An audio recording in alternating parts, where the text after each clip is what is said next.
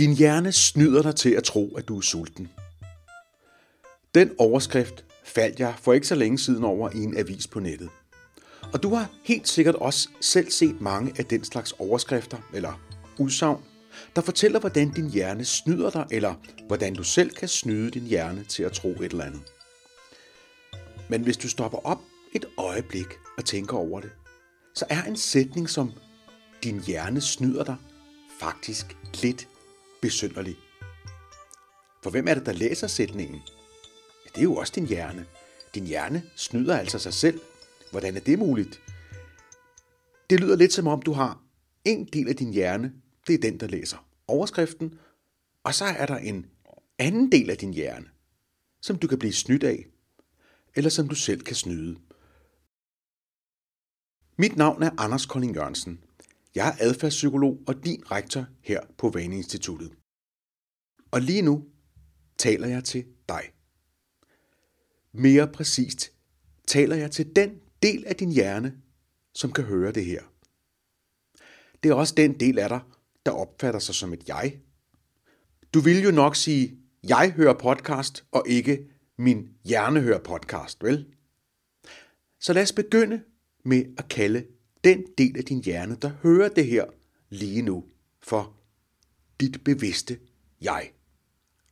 Så langt, så godt.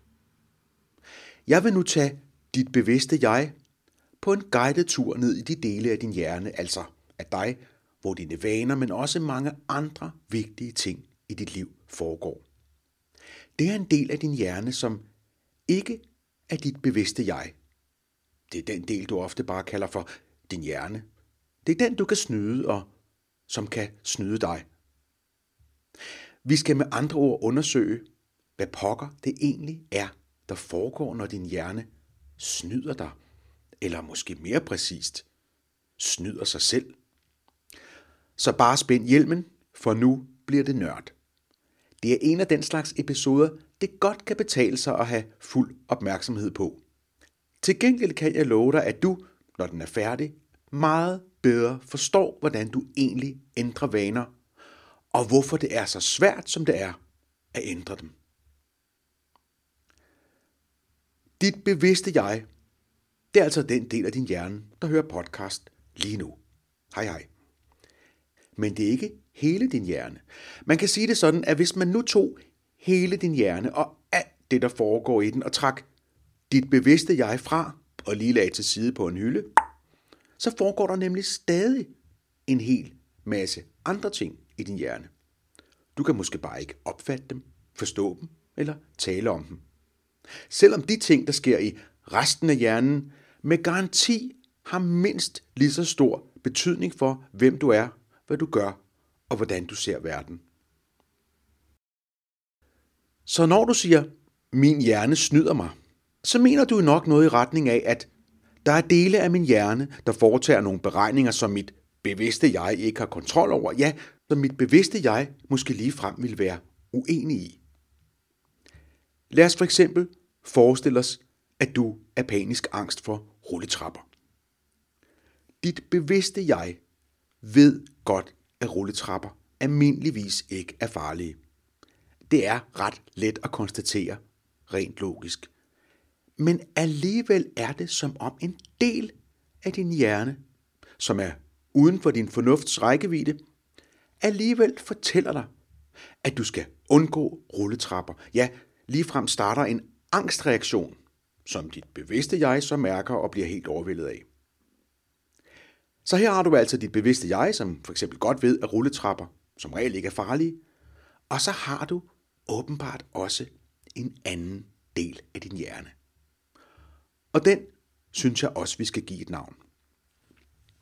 Vi kan jo passende kalde den for din ubevidste hjerne. Det er jo også den, du populært bare vil kalde for din hjerne. Du vil altså sige, jeg ved godt, at rulletrapper ikke er farlige, men min hjerne fortæller mig alligevel, at jeg skal undgå dem. Men, men det hele er jo din hjerne, så nu kalder jeg den bare for din ubevidste hjerne. Din ubevidste hjerne står for at vedligeholde dit verdensbillede. Den gør dig i stand til at fungere som et menneske i det samfund, du nu lever i. For eksempel i vores moderne samfund med veje og biler og sprog og teknologi. At du kan bevæge dig omkring på gaden og ja, helt instinktivt ved, hvad en gade er, at du kan sove i en seng eller fungere sammen med andre mennesker, skyldes for en stor dels vedkommende dit ubevidste hjernearbejde. Det er altså ikke noget, du er nødt til at tænke over med dit bevidste jeg. Din ubevidste hjerne udfører altså konstant en hel masse analyser og vurderinger og udregninger af de indtryk, du får. Og når din ubevidste hjerne så har foretaget alle sine mellemregninger, ja, så bliver resultatet sendt videre til dit bevidste jeg. Dit bevidste jeg ser for eksempel en vandhane og ved bare, hvad det er, uden at behøve at tænke over det. Det er allerede blevet registreret og forhandlet af ubevidst. Man kan sige det sådan, at hvis man nu forestiller sig din tankevirksomhed som sådan et langt samlebånd, så finder alt det, der foregår i din ubevidste hjerne sted, før samlebåndet så lidt senere når hen til dit bevidste jeg. Når tankerne først når frem til dit bevidste jeg, så er en stor del af dem altså allerede blevet tænkt og lagt fast. Lad mig give dig et eksempel. Du kender sikkert de her imponerende kridttegninger på asfalten, som forestiller et 3D-hul i jorden. Det er imponerende optiske illusioner, hvis man ser dem fra den rigtige vinkel. Du ved med din fornuft, at en tegning på asfalten ikke er et hul i jorden, men bare en kridttegning, men lige meget hvor meget dit bevidste jeg ved, at det er en tegning, er det som om, der er en del af dig, der alligevel ikke kan lade være med at se et hul i jorden, og faktisk gerne vil gå udenom. Det er den ubevidste del af din hjerne, som allerede har dannet en konklusion om, hvad det er, du ser, inden signalerne overhovedet når dit bevidste jeg. Dit bevidste jeg kan altså bare stå der og være bevidst om, at du faktisk har fået serveret et overbevisende, men faktuelt forkert billede af verden fra din ubevidste hjerne. Og du kan forklare dig selv, at det du ser bare er kridtstreger. Men du vil ikke holde op med også at se det som et hul i jorden. Og sådan er det med optiske illusioner. Og det er et rigtig godt eksempel på det, man populært kalder, at din hjerne snyder dig. Det, som dit bevidste jeg oplever, det er altså et output af nogle processer fra din ubevidste hjerne. Dit bevidste jeg oplever for eksempel et tredimensionelt univers, solen, himlen, andre mennesker og altså huller i asfalten. Men din ubevidste hjerne oplever faktisk ikke et tredimensionelt univers. Den oplever bare lys, lyde, lugte, smage og følestimuli. Det omsætter den så til et tredimensionelt univers, så godt den kan, og sender resultatet til dit bevidste jeg, så du kan cykle til bageren eller spille fodbold. Ja, eller blive snydt af en optisk illusion. En af de allervigtigste egenskaber ved din ubevidste hjerne, det er måden, den del af dig lærer på. Din ubevidste hjerne lærer nemlig ikke igennem fornuft og sprog. Den lærer igennem erfaring. Alene fordi du er i verden, vores tredimensionelle verden på en planet med tyngdekraft og knive og gafler og hunde og radiser og mobiltelefoner, vil din ubevidste hjerne helt automatisk begynde at lære, hvordan sådan en verden fungerer. Uden at du behøver at gøre noget for det med dit bevidste jeg, ja uden at du kan gøre noget for at forhindre det. Det sker af sig selv. Din plastiske hjerne tilpasser sig ganske enkelt det, den oplever. For det meste, uanset hvad dit bevidste jeg og din fornuft så synes. Jeg læste en historie, da de første virtual reality-spil ramte spillehallerne for mere end 10 år siden. Da to unge mænd, som havde spillet et virtual reality-spil i timevis i en spillehal, gik hjem bagefter, var de, ifølge historien, nær ved at blive kørt over. De havde nemlig i timevis trænet deres ubevidste hjerne i at være i et univers, hvor man kunne smadre bilerne. Da de kom ud, var det i hvert fald i begyndelsen komplet ligegyldigt, om deres fornuft godt vidste, at de nu var i et normalt fysisk univers. deres ubevidste hjerne, havde jo netop erfaret, at biler nu var ufarlige, og derfor ikke var noget, man behøvede at passe på. Og man laver som regel sin ubevidste hjerne håndtere sin færdsel på gaden og fortorvet og andre steder. Historien her læste jeg på nettet, og den skal man selvfølgelig tage med en sund portion kritisk sans. Men som illustration af den måde, din ubevidste hjerne lærer på, er den faktisk rigtig fin. For ved at de to mænd udsatte sig selv for, og deres ubevidste hjerne dermed erfarede et univers, hvor biler ikke var farlige, konstant og i timevis, havde de skubbet til deres virkelighedsopfattelse i en grad, at det i hvert fald påvirkede dem lige da de kom ud af spillehallen. Og må ikke også du kender det der med, at du lige er blevet færdig med en tv-serie eller et computerspil, og lige skal reorientere dig i vores fysiske verden igen. Et endnu bedre eksempel stammer fra forskningen. Et af de mest banebrydende videnskabelige eksperimenter i perceptionspsykologien, altså psykologien om, hvordan vi opfatter verden, er The Innsbruck Goggle Experiment, altså brilleeksperimentet fra Innsbruck. Det er et, som alle psykologistuderende stadigvæk lærer om, vil jeg gætte på. På et universitet i den østerske by Innsbruck fik en forsker ved navn Theodor Erismann i 1931 bygget et sæt specialbriller, som havde den effekt, at de vendte verden på hovedet for den, der gik med dem. Det vil altså sige, at op så ud som ned og omvendt for den, der gik med brillerne. Derefter fik Erismann sin kollega Ivo Kohler til at gå med brillerne. Og det, som gjorde eksperimentet så bemærkelsesværdigt, var, at Kohler blev bedt om at gå med brillerne fra han stod op og til han gik i seng, altså hele sin vågne tid i flere uger, og at han indvilligede i at gøre det. I begyndelsen gik alting galt for Kohler. Han snublede og fumlede, når han for eksempel skulle sætte sig på en stol eller gå ned ad en trappe. Og hvis man skænkede ham en kop te, vendte han instinktivt bunden i vejret på koppen, da han så, at teen jo kom nedefra og ikke oppefra. Han reagerede med andre ord, som man kunne forvente af en person, hvis hele verden lige var blevet vendt på hovedet. Men så skete der noget interessant.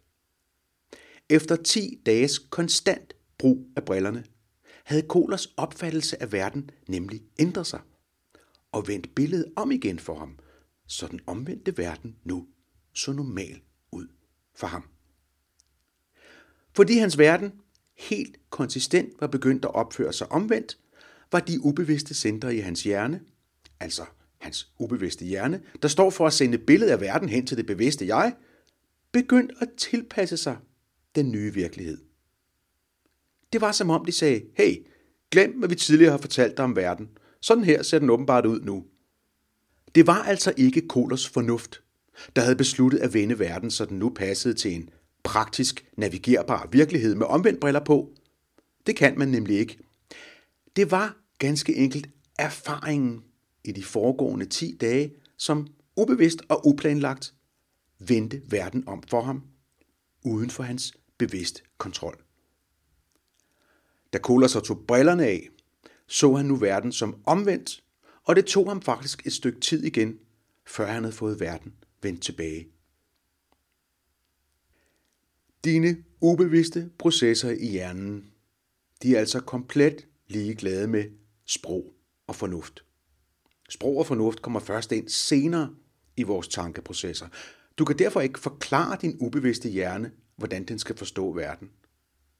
Til gengæld er din ubevidste hjerne plastisk, og den indretter sig helt automatisk på erfaringer og på, hvad der fungerer, uanset hvad du så selv mener med din fornuft. Man kan sige det sådan, at du har to forskellige systemer i hjernen og to forskellige måder at forstå verden på.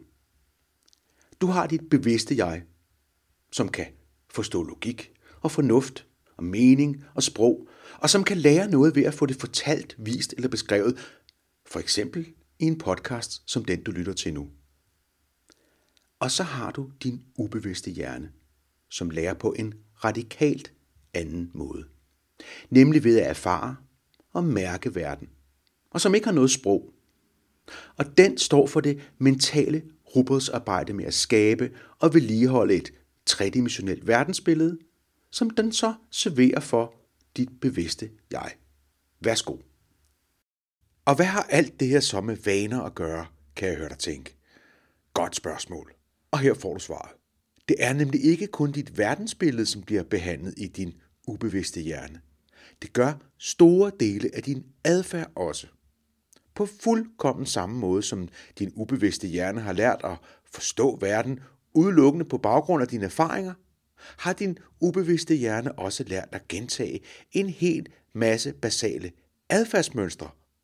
Alene af den grund, at du har erfaret, at de har virket igen og igen.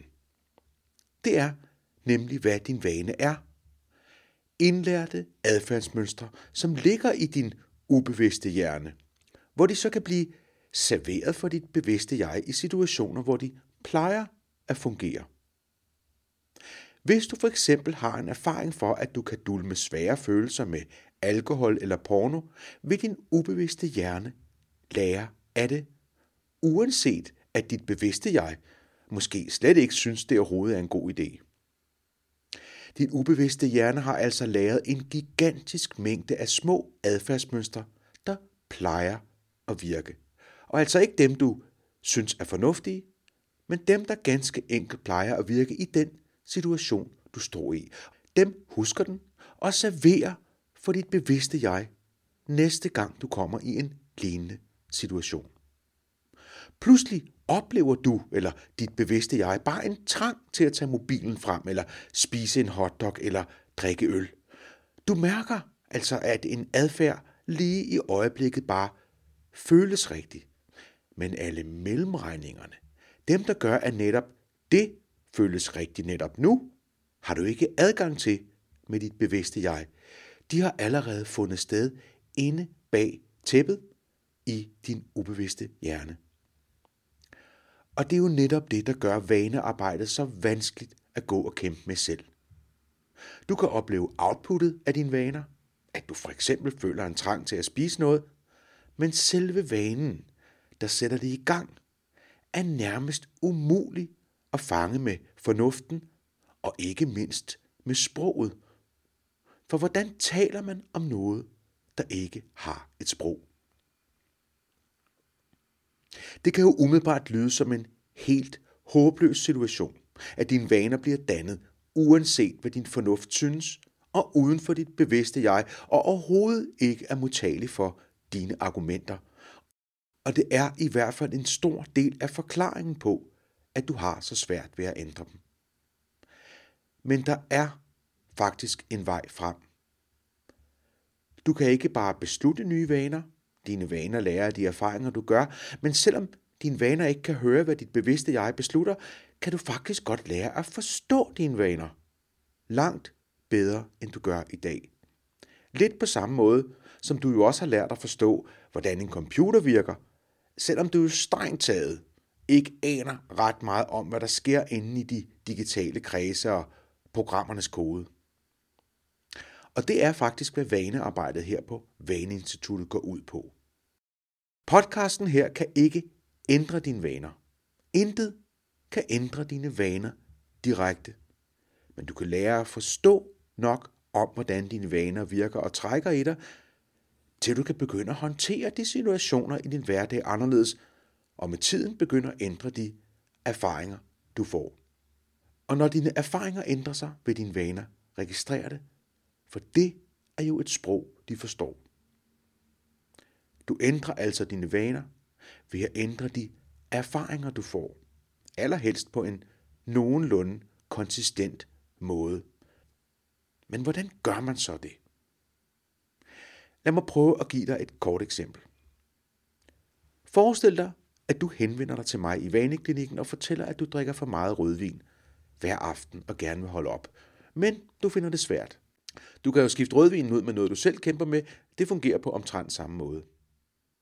Ved at begynde at forstå mere om dine vaner, kan du begynde at lære dig selv at komme igennem dine aftener og dine typiske vanesituationer uden at drikke rødvin. Måske først ved at du bare udskyder rødvinen en time inden du begynder at drikke. Det er en rigtig god måde at træne vanehåndtering på, som jeg ofte anbefaler. Derefter springer du måske rødvin over en aften eller lige frem to. Målet er ikke i sig selv, at du skal drikke mindre. Målet er, at du efterhånden får skabt nogle nye erfaringer. For eksempel, at man godt kan sidde i en sofa om aftenen uden at drikke alkohol. At forstå dine vaner og hvordan man håndterer dem, vil være alt for omfattende at komme ind på her. Men hvis du gerne vil lære mere om alt det og ikke har gjort det endnu, så skynd dig og lytte til sæson 2 af Vaneinstituttet, så snart den lektion her er færdig lige om lidt. Her prøver jeg netop at løfte din vanebevidsthed og hjælpe dig med at forstå, hvordan du kan håndtere dine vaner og dine vanesituationer, så du kan få nogle nye erfaringer. Her får du både teori og mange praktiske råd og øvelser. Du lærer altså at håndtere dine vaner bedre, fordi du forstår dem og kan håndtere det, der foregår i dig. Og nøjagtigt som med omvendt brillerne fra Innsbruck, vil de nye erfaringer efterhånden begynde at ændre vanerne i din ubevidste hjerne. Hermed er vi nået til afslutningen på denne lektion. Den har taget lang tid at få skrevet, fordi stoffet faktisk er ret kompliceret og nærmest gerne vil være kludret at høre på. Og når man forenkler noget så hyperkomplekst som processerne i din hjerne, så er man altid lige på kanten af at sige noget dumt og alt for simpelt. Sidder der en hjerne- eller perceptionsforsker derude og spilder kaffen eller får et lille slagtilfælde, så vil jeg gerne sige undskyld. Det var simpelthen en forenkling, jeg måtte gøre for at fortælle det, jeg gerne vil fortælle i dag. Jeg er heller ikke selv super begejstret for begreberne dit bevidste jeg og din ubevidste hjerne, da jeg synes, de får det hele til at lyde en smule tungt og snørklet, men det var faktisk det bedste, jeg kunne finde på. Jeg håber, at du har fået noget ud af dagens lektion, og i hvert fald forstår, hvorfor du ikke bare kan beslutte at ændre dine vaner. Ja, hvorfor du kan have så svært ved at sætte ord på det, som vanerne gør ved dig. Jeg har ikke lagt mig fast på, hvad næste lektion skal handle om, men jeg tror nok, at vi begge trænger til noget, der måske er lidt mindre nørdet. Hvis du kan lide det, jeg laver, er der stadig ingen bedre måde at vise det på, end ved at give nogle stjerner i din podcast-app. Så får andre den lettere at se, jeg bliver glad og opmuntret, og du forbedrer din karma en lille smule. Der er faktisk kun vinder her. Ligger du ind med nogle helt fantastiske idéer til emner, du gerne vil have taget op, eller nogle personlige vanespørgsmål, du gerne vil have besvaret på en lidt mere brevkasseagtig måde, så smut ind på Vaneinstituttet og send mig en mail. Tilbage er kun at sige, vi høres ved næste gang. Jeg tror på dig.